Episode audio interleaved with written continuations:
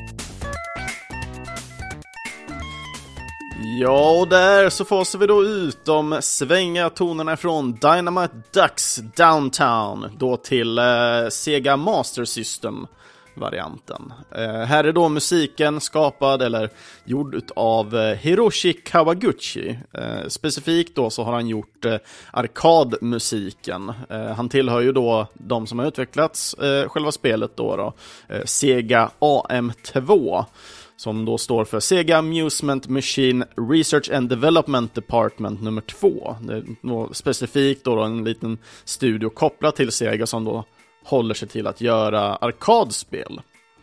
Eh, det här spelet släpptes eh, 1989 på då olika typer av konsoler. Eh, men för att då ha det verkligen klart då för sig så Studio Core Design är de som har gjort de flesta utav det här spelets portningar till de andra konsolerna. Eh, och studion då, då de ligger ju eh, tidigare bakom spel som det gamla Tomb Raider och mängder med fler. Eh, idag så finns ju inte Core Design kvar eh, efter att de eh, verkligen för, liksom floppade det här då Tomb Raider The Angel of Darkness så då blev det så att eh, Eidos eh, satte då Crystal Dynamics på huvudstolen för Tomb Raider. Och det är Crystal Dynamics som då gör, har gjort de senaste eh, Tomb Raider-spelen och, eh, och speciellt då för att nämna eh, just eh, reboot-varianten nu av Tomb Raider, när man har Tomb Raider Define Edition och eh, eh Rise of a Tomb Raider, Rise of the Tomb Raider. Men den här musiken, eh, just till Dynamite Ducks, jag tycker den är riktigt jäkla svängig i alla fall. Alltså, det är lite så här typiskt man kan gå ut på stan och bara glida loss liksom. Eh, och det här spelet är väldigt speciellt också. Eh, det är lite olika stories beroende på vilken typ av plattform man spelar på eller vilken variant man spelar på. En del tillåter att man får spela två stycken i det här beat'em up-spelet, medan andra bara tillåter att man kan spela en åt gången.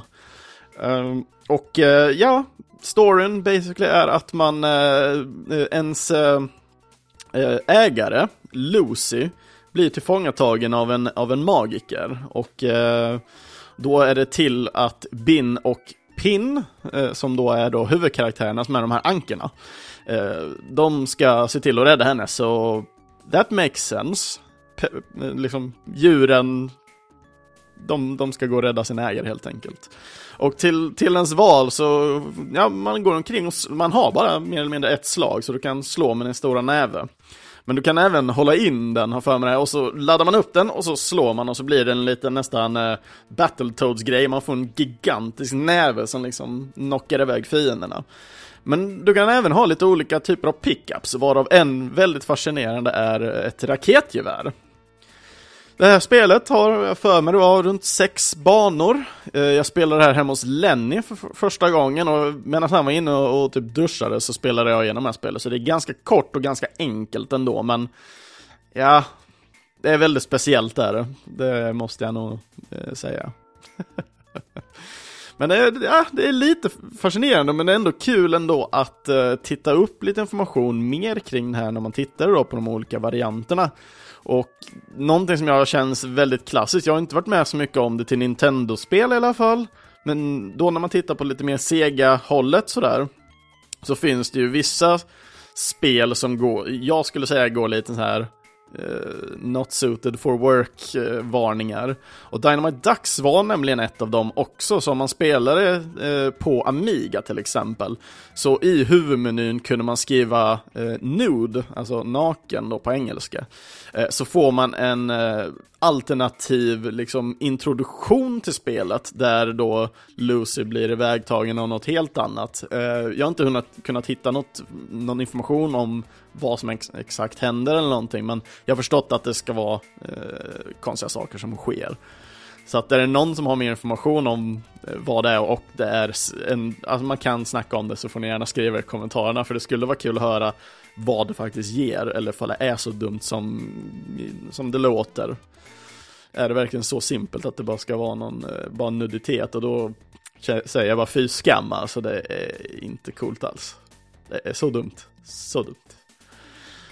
Vi tar oss på nästa låt i alla fall eh, utöver det. Så det kommer med nästa då, så är det Croc, Legend of the Gobos, Volcano Island 4.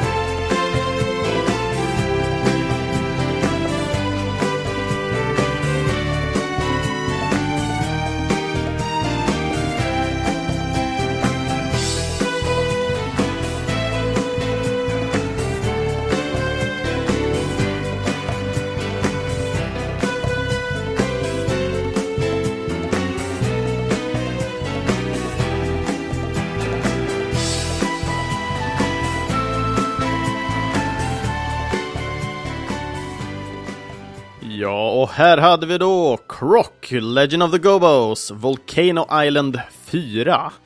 Musiken här eh, är då gjord utav eh, Steve Levine. Eh, han ses då som Music Recording Supervisor. För nämligen på det här spelet då, då så då har vi Noel Langley på trumpet, Terrell Bryant på drums and percussion, Sen har vi även eh, Jonathan Aris, Voice Talent och sist men inte minst Justin Char Charvona, Lead Musician. Så detta spelet har mer eller mindre haft eh, livemusik eh, som har spelat in och ja, först vill jag ju verkligen ta hand om det här med att det här spelet och den här låten Alltså det, det, här stället som man är på, Volcano-delen, alltså det, det, är ett grönt lystet ställe men du är, du är ju på en väldigt farlig plats i form av att det flyger liksom eldbollar hejvilt överallt. Um, och just den här uh, Volcano Island är den första liksom världen man är på. Och att ha den här typen av musik i den här typen av här, namn och område, alltså jag vet inte, alltså jag tycker ju den här musiken är mer kopplad till en, en, ett somrig feeling. Mer än ett ställe där det ska vara lava som typ kan bränna ihjäl en. Uh, visserligen i Croc så spelar man ju då någon typ, en liten drake. Uh, så att det kanske inte är lika farligt som det låter, men för min värld och mitt sinne så jag får lite en brytning sådär som jag inte riktigt förstår vad är det som händer. Uh, annars då, då, så det här spelet utvecklades utav uh, eh, Agronaut, uh, Argonaut Software. Uh, där de är lite kända för skulle jag säga och som jag fann väldigt intressant när jag researchade dem är att uh, de utvecklade faktiskt Super FX-chippet, det som då användes till uh, Super Nintendos för en del spel. till exempel för att nämna ett känt så är det ju då Star Fox eller Starwing. Eh, bara för att nämna något. Eh, det här spelet, eh, Croc Legend of Gobos, det släpptes 1997 på Sega Saturn och Playstation 1. Medan till PC, som jag själv har spelat på det, där fick vi vänta ett år, så 1998 kom det till, till PC. Jag, jag minns ganska ro, alltså jag har glada minnen kring Croc då skulle jag säga. Alltså, jag minns, i min värld i alla fall, jag som är lite anti eh, N64. Jag tycker fortfarande Croc the Legend of Gobos är bättre än Mario 64 och jag vet att många går i taket nu när jag säger så, men jag har så många bra minnen till det här eh, och jag tycker fortfarande det, det är väldigt charmigt och det är. Eh, rent utseendemässigt idag. Jag tycker liksom, liksom utseendemässigt sett så tycker jag nästan ser ut som ett gammalt N64-spel. Eh, till exempel då Mario eh, 64. Så i min värld så jag tycker det här känns bättre på något sätt bara. Eh, men man spelar den här draken, man hoppar runt, man kan göra stomps precis som Mario kan i 64. Eh, man har tankkontroll så man kan liksom bara gå fram bak och så kan man vrida sig. Eh, så det är inte super fast paced på så vis, men det finns vissa moment i det här spelet där man är pressad. Till exempel ibland ska man hoppa, för det är ju ett plattformshoppande spel då, så ibland kan man hoppa upp på plattformar och de, de visar med vissa sprickor i texturerna då att, ja men den här kommer gå sönder. Och när man hoppar upp den så börjar den vibrera lite och det kommer lite grejer ifrån den. Och står man kvar för länge helt enkelt så går den sönder och man trillar ner. Så att det gäller liksom att eh, motivera och hoppa vidare och, och, ta sig vidare. Och någonting som jag också var, jag var ganska ung när jag spelade det här. Jag är ju född 88 så när det här kom så var jag bara 10 år och jag vill minnas att jag, det kan ha nog varit där i, i svängarna när spelet släpptes som det kan vara. Att jag spelade det. Eh, jag vet att mina föräldrar var som köpte det här till mig och jag älskade det här spelet över allt annat. Det var så himla skärmigt och så himla mysigt och vattenbanor på det här var nog det som fick mig att faktiskt känna lite mer kärlek till eh, vattenbanor och vatten i allmänhet på riktigt också. Eh, för jag hade jättesvårt att lära mig att simma när jag var, var liten. Jag tyckte alltid det var för kallt i vattnet och dylikt. Så att, men när jag äntligen fick se då hur Croc simmade så börjar jag själv liksom ta mig an till att börja simma som, så som Croc gör. Eh, och bara för att folk ska veta lite vad jag pratar om så pratar jag om då att Croc han simmar ju lite krålstil. Eh, I detta fallet då, då så använder inte han eh, armarna någonting för att han är ju faktiskt under vatten. Men han paddlar på med sina fötter i, i en eh, i ett krålsimtags eh, förflyttning. Eller rörelse. Yes. det blir väldigt emotionellt nästan för mig känner jag så här, pratar om gamla minnen och härliga. Så att, jag, jag, vet inte vad jag ska säga mer om Croc just nu. Uh, ja, jag minns väldigt väl och jag tycker den här musiken är lite absurd till eh, platsen som man är på. Jag fick en önskelåt i alla fall den här veckan och den kom nu eh, sista minuten här när jag sitter och tänkte precis börja då spela in. Och den kommer från ingen mindre än Mats El Kebab Holmqvist som är väldigt duktig på att önska musik till, här, eh, till den här podcasten. Eh, och eh, han har önskat låt ifrån Championship Bass, ett PS1-spel. Och det är soundtrack nummer fyra då. då. och med det så har han lämnat kommentaren önskar denna, för temat är ju djur. Och då är ju ett fiskespel ett måste. Och ja, för de som känner Mats så vet vi varför han väljer just ett fiskespel. Och mer om det kommer efter låten. Så här kommer Championship Bass, soundtrack nummer 4.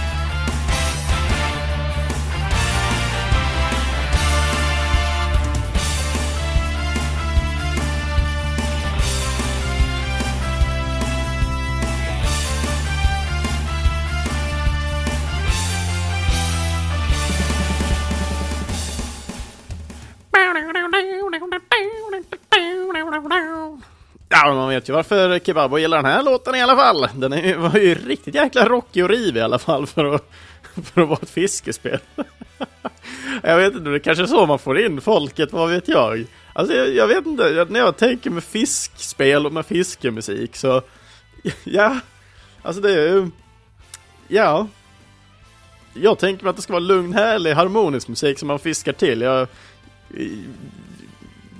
skulle man köra liksom en boombox med eh, rock'n'roll och allting liksom, det, det hade väl aldrig nappat då eller? Eh, så, så jag vet. så Att, eh, nej, nog av det. Eh, kompositionen här nu då, eh, när det gäller just eh, den här, det här soundtracket till då Championship Bass, soundtrack nummer fyra.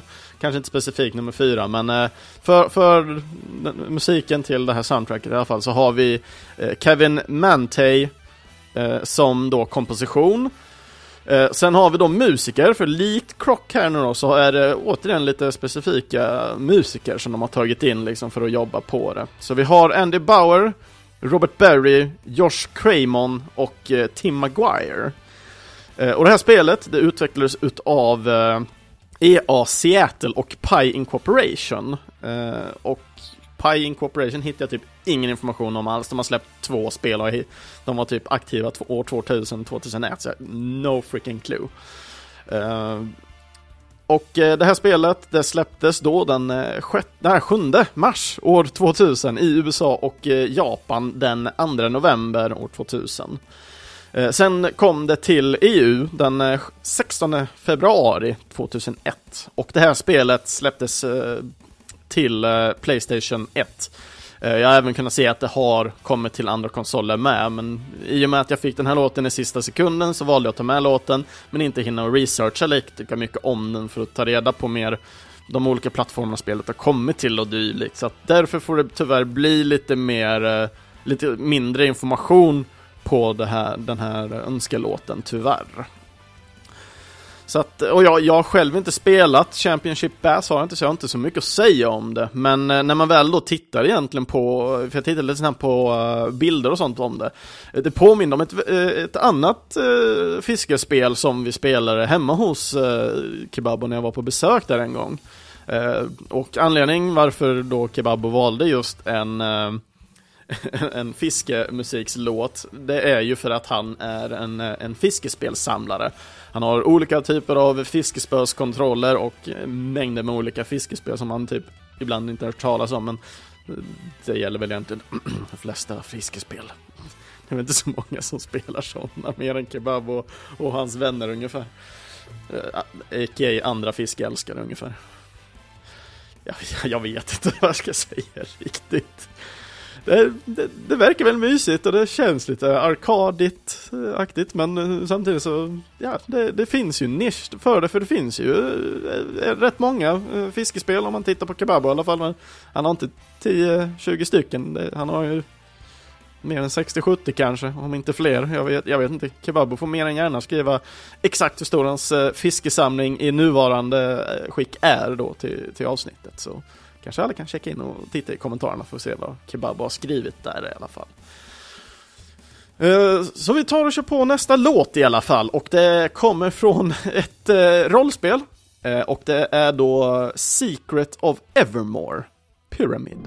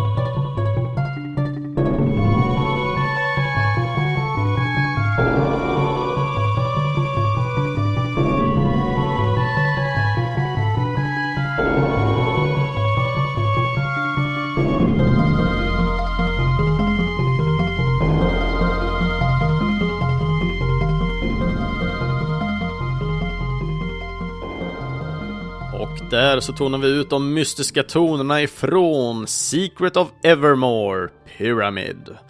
Och här har vi ju då kopplingen till djur för de som kanske tänker att Secret of Evermore det är ett RPG-spel till och det, man spelar ju en pojke där, det finns inga djur. Och då vill jag poängtera där, visst man spelar en pojke här, men en sidekick det är en hund. Och beroende på, i det här spelet så hoppar man ju lite, inte riktigt mellan tidsåldrar, men du hoppar genom tiden lite. Eh, kanske tidsålder också egentligen, i och med att man kan hamna i en lite framtid och lite sådana saker. Så att, när, när, man då byter de olika tiderna så ändras även formen på ens hund. Eh, så den hoppar mellan att vara en hund till en liten mer bestaktig rabieshund ungefär. Till då om man hoppar till framtiden så blir det som en liten brödrosthund. Den är jättesöt och gullig i alla fall. Eh, det här spelet spelade jag som yngre, fast jag ägde det inte själv, utan jag var hemma hos eh, en, en eh, barndomsvän, Alexander. Han ägde det här spelet och jag var med och tittade lite och det, det här, Secret of Evermore, det står ut lite mer gentemot de andra titlarna på Super Nintendo i och med att Secret of Evermore var ett väldigt mörkt och mystiskt spel i form av att det känns, alltså känslan man får av det känns väldigt miserabelt. Eh, tittar man då även på soundtracket här nu då, så majoritet av låtarna är egentligen bara ambiensljud, alltså det är enkla ljud för att fylla ut bakgrunden. Det är inte jättemycket musik när man tittar igenom det här soundtracket. Eh, och musiken här då är gjord av Jeremy Soul. Eh, och eh, just Secret of Evermore-musiken var ett av hans första gig när det gäller då spelmusik då. då. Eh, han är krediterad till mängder andra spel eh, och bara för att nämna några då så är det de flesta Harry Potter-spelen, eh, Elder Scrolls Oblivion och Morrowind, Baldur's Gate, Dark Alliance-spelen, både ettan och tvåan med flera. men just då Secret of Evermore till Super Nintendo var hans, vad jag kunde finna, första krediterade spelmusikskapande. Uh, Secret of Evermore då, då uh, det är utvecklat utav Squaresoft, idag kända som inga mindre än då Square Enix, då Square mergade tillsammans med Enix den 1 april år 2003.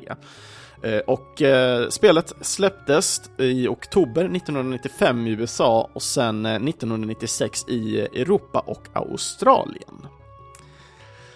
Ja, jag, jag har ju inte själv spelat det här spelet supermycket, men jag har spelet nu i min Super Nintendo-samling och eh, jag kommer spela det här eh, förr eller senare i alla fall. Men jag, jag, är ändå väldigt driven till att gilla det här spelet, men samtidigt också lite så här tillbakaryggande, så alltså det är lite så här skräckblandad förtjusning lite som jag tittar på det här spelet ändå. Och största delen är ju egentligen på grund av just det här med att det, det är ett väldigt mörkt spel. Man, eh, huvudkaraktären som man spelar tas lite från vardagen till den här hemska platsen. Och tittar man på boxarten till och med så har man ändå det här man ser pojken med ett, vad är det, ett, ben, ett skelettben liksom och så hunden vid sidan av. Och så står han framför den här gigantiska liksom insektsliknande grejen som har ett, liksom, en, den här insektens hjärta liksom syns utanför, eller i den, men man ser den liksom rakt på. Och det, det känns på något sätt lite så här smågroteskt för att vara ett Nintendo-spel tycker jag. Och det är just där som liksom hela liksom World Colliden sker skulle jag säga. Väldigt intressant spel och jag ser fram emot jättemycket att få spela det här. Jag har massor av olika typer av spel jag måste spela som Soul Blazer och lite annat smått och gott. Men vi tar oss på nästa låt och det här är inte en önskelåt men jag vill verkligen, jag har valt specifikt den här låten till eh, eh min, min kära vän Kristoffer Ward som har varit med och eh, gästat i podden innan. Eh, jag vet att han älskar den här låten, så att den här spelar jag för dig eftersom jag själv egentligen gillar remixen mer, men vem är inte jag till att erbjuda det här, liksom, den här podcasten till er som lyssnar? Det är ju ändå tillsammans som vi på något sätt gör den och jag pressar ut allting. Så att här kommer Sonic Adventure 2. Escape City.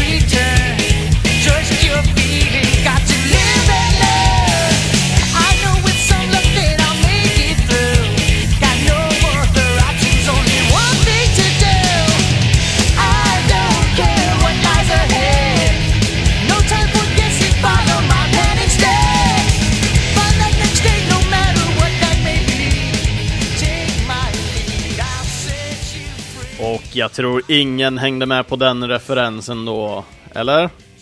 Sonic the Hedgehog från... Eh, ja, han är ju en igelkott helt enkelt. Så att eh, Sonic Adventure 2 där, eh, Escape City. Låten gjord av eh, Jun Seno. Senno... Senno... Senno... Eh, sångare till de här, det är ju någon som sjunger. Och det är inga mindre än, eller ingen mindre än eh, Tony Harnell och eh, Ted Pooley. Eh, och eh, Tony Harnell, han har även varit med och gjort flera Sonic-låtar, varav den första låten var It Doesn't Matter ifrån Sonic Adventure 1 som då släpptes 1998. Uh, han har varit med till exempel i band som eh, Skid Row ett litet kort tag och sen lite annat soloprojekt och dylikt. Uh, Ted Poley, han är känd från bandet Danger Danger. Och ingen av de här banden har jag lyssnat på, men jag har läst på lite och jag har tagit med intressant fakta, lite vart man kanske kan känna igen individerna ifrån. Sonic Adventures 2, det utvecklades av Sega Studios USA och släpptes 19 juni 2001 i USA och eh, den 23 juni 2001 i resten av världen. Och det, någonting som jag fann väldigt intressant är att när man tittar på låten Escape City så finns det väldigt många referenser till Sonic som, som karaktär eller referenser till andra låtar. Och jag har plockat ut en snippet då ifrån just den här. Eh, och vid ett tillfälle i låten så, så sjunger då Tony Harnell Trust your feelings, got to live and learn. Eh, och den då hänvisar till liksom, eh, och jag kommer läsa till nu den här texten. Sonic does what he thinks is right, and through his adventure he always learns new things. Live and learn is also the main theme of Sonic Adventures 2. Eller 2. Tycker jag är rätt fränt ändå att man drar en referens liksom ifrån låten till liksom spelet i fråga och att låten ändå speglar Sonic som karaktär väldigt mycket. Inte nog med att låten är extremt rivig och liksom ger ett bra järn, så liksom som, som ändå Sonic på något sätt ger det här, liksom, han, han är en snabb igelkott. Så tycker jag ändå liksom att texten med, i det här också speglar Sonic på ett väldigt bra sätt med. Eh, återigen, eh, spel som jag inte spelat. Sonic Adventure-spelen har inte jag spelat alls. Eh, det här släpptes ju specifikt då, då till eh, Dreamcast och lite, lite mer andra collections och sådana saker, vad jag vet. Eh, jag har inte spelat något eh, Adventure-spel faktiskt, men jag vet, när jag var hemma hos Chris då, då så då hade vi lite en quizkväll där och jag, jag körde då remixen av den här låten. Eh, varav då Chris och hans bror, eh, de var såhär, nej nej nej, nej den, den är inte bra. You got to listen to the original. I'll, I'll make you believer. Jag, jag, jag är tyvärr ingen believer, men fortfarande så är låten fruktansvärt bra ändå.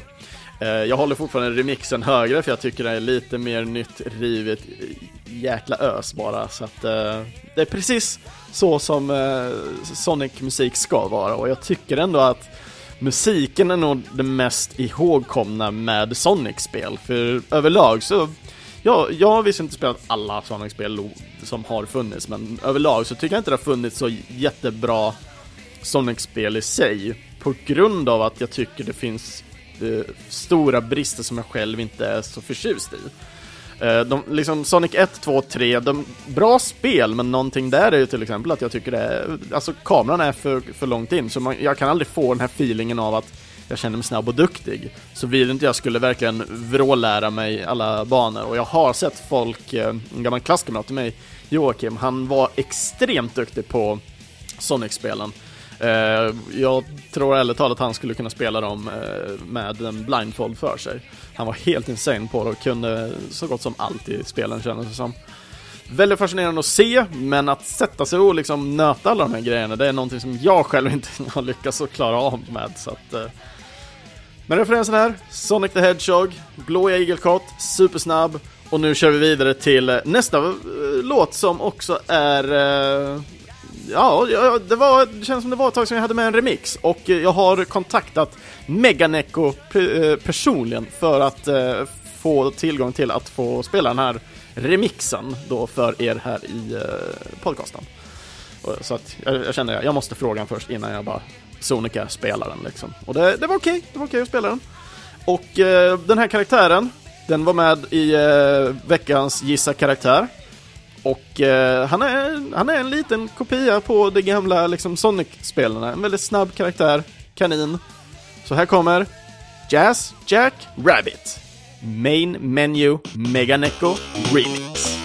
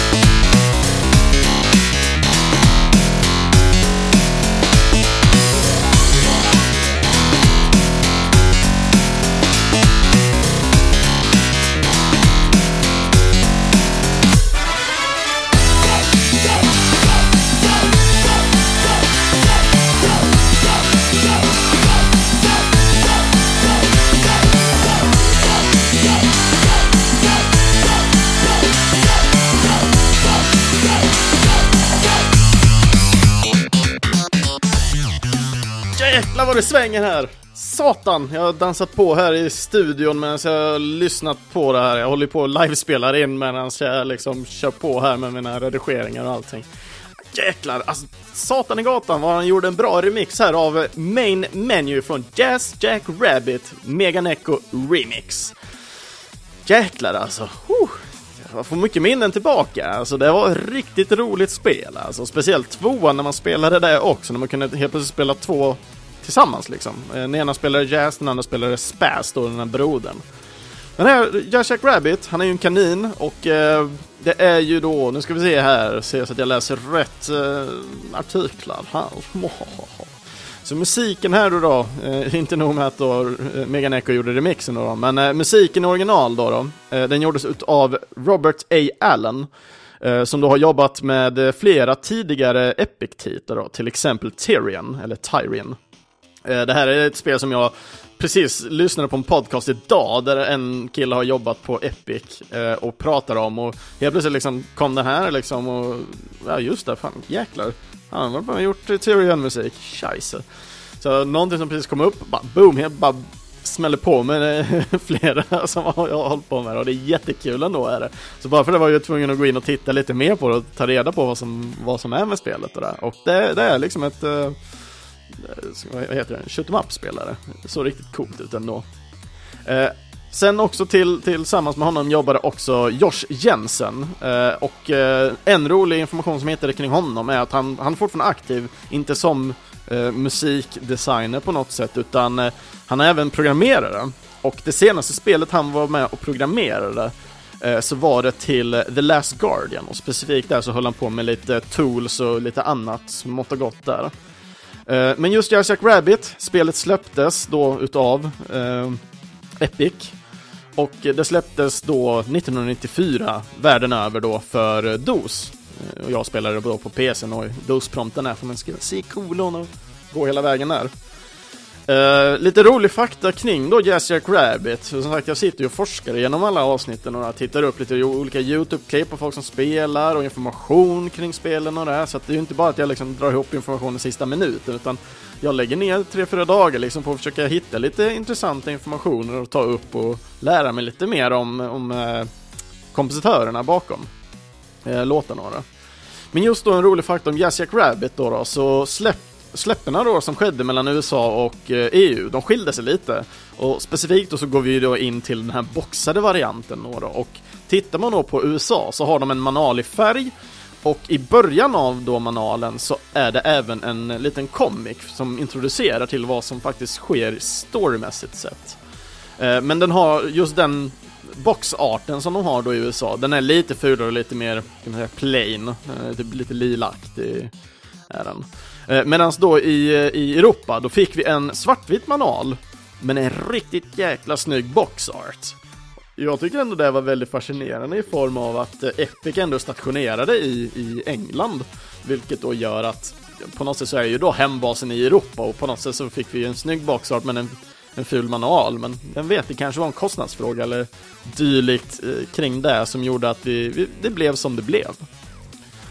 Men Jack Rabbit har jag extremt mycket glad av. Man är då en kanin med en liten, en liten puffra som eh, också, man kan, under banans gång så kan man ju då plocka på sig olika typer av eh, ammunitioner som man kan skjuta raketer och dylikt. Men eh, man springer runt och eh, man, jag för mig nu då om jag minns storyn rätt, att ens flickvän blivit kidnappad då, classic, damsel in distress, eh, har blivit kidnappad av då en sköldpadda. Och det är Jäs uppdrag till att, då, att rädda henne då från den här eh, eh kanindödade eh, sköldpaddan. Nej men eh, det är väl mer Jäs som egentligen är en väldigt sköldpaddsdödande kanin i det här fallet.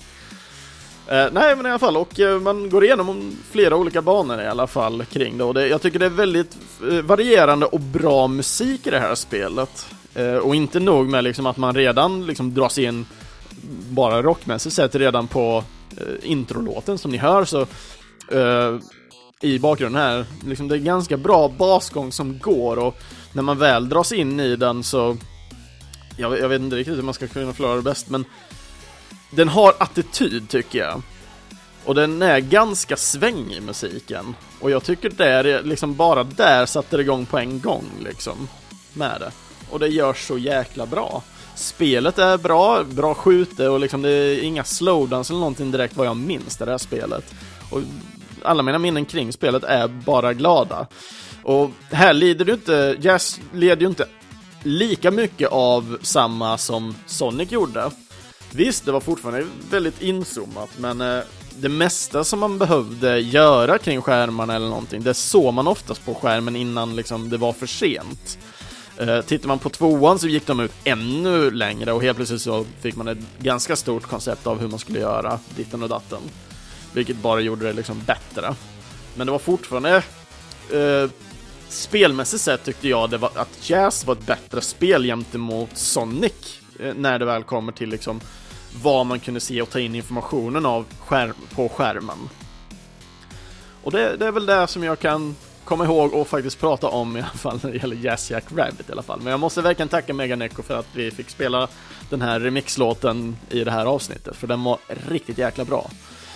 Eh, så det är dags för den sista låten nu i alla fall, och eh, det är faktiskt till ett Gameboy-spel. Och det är The Lion King, The Elephant Graveyard.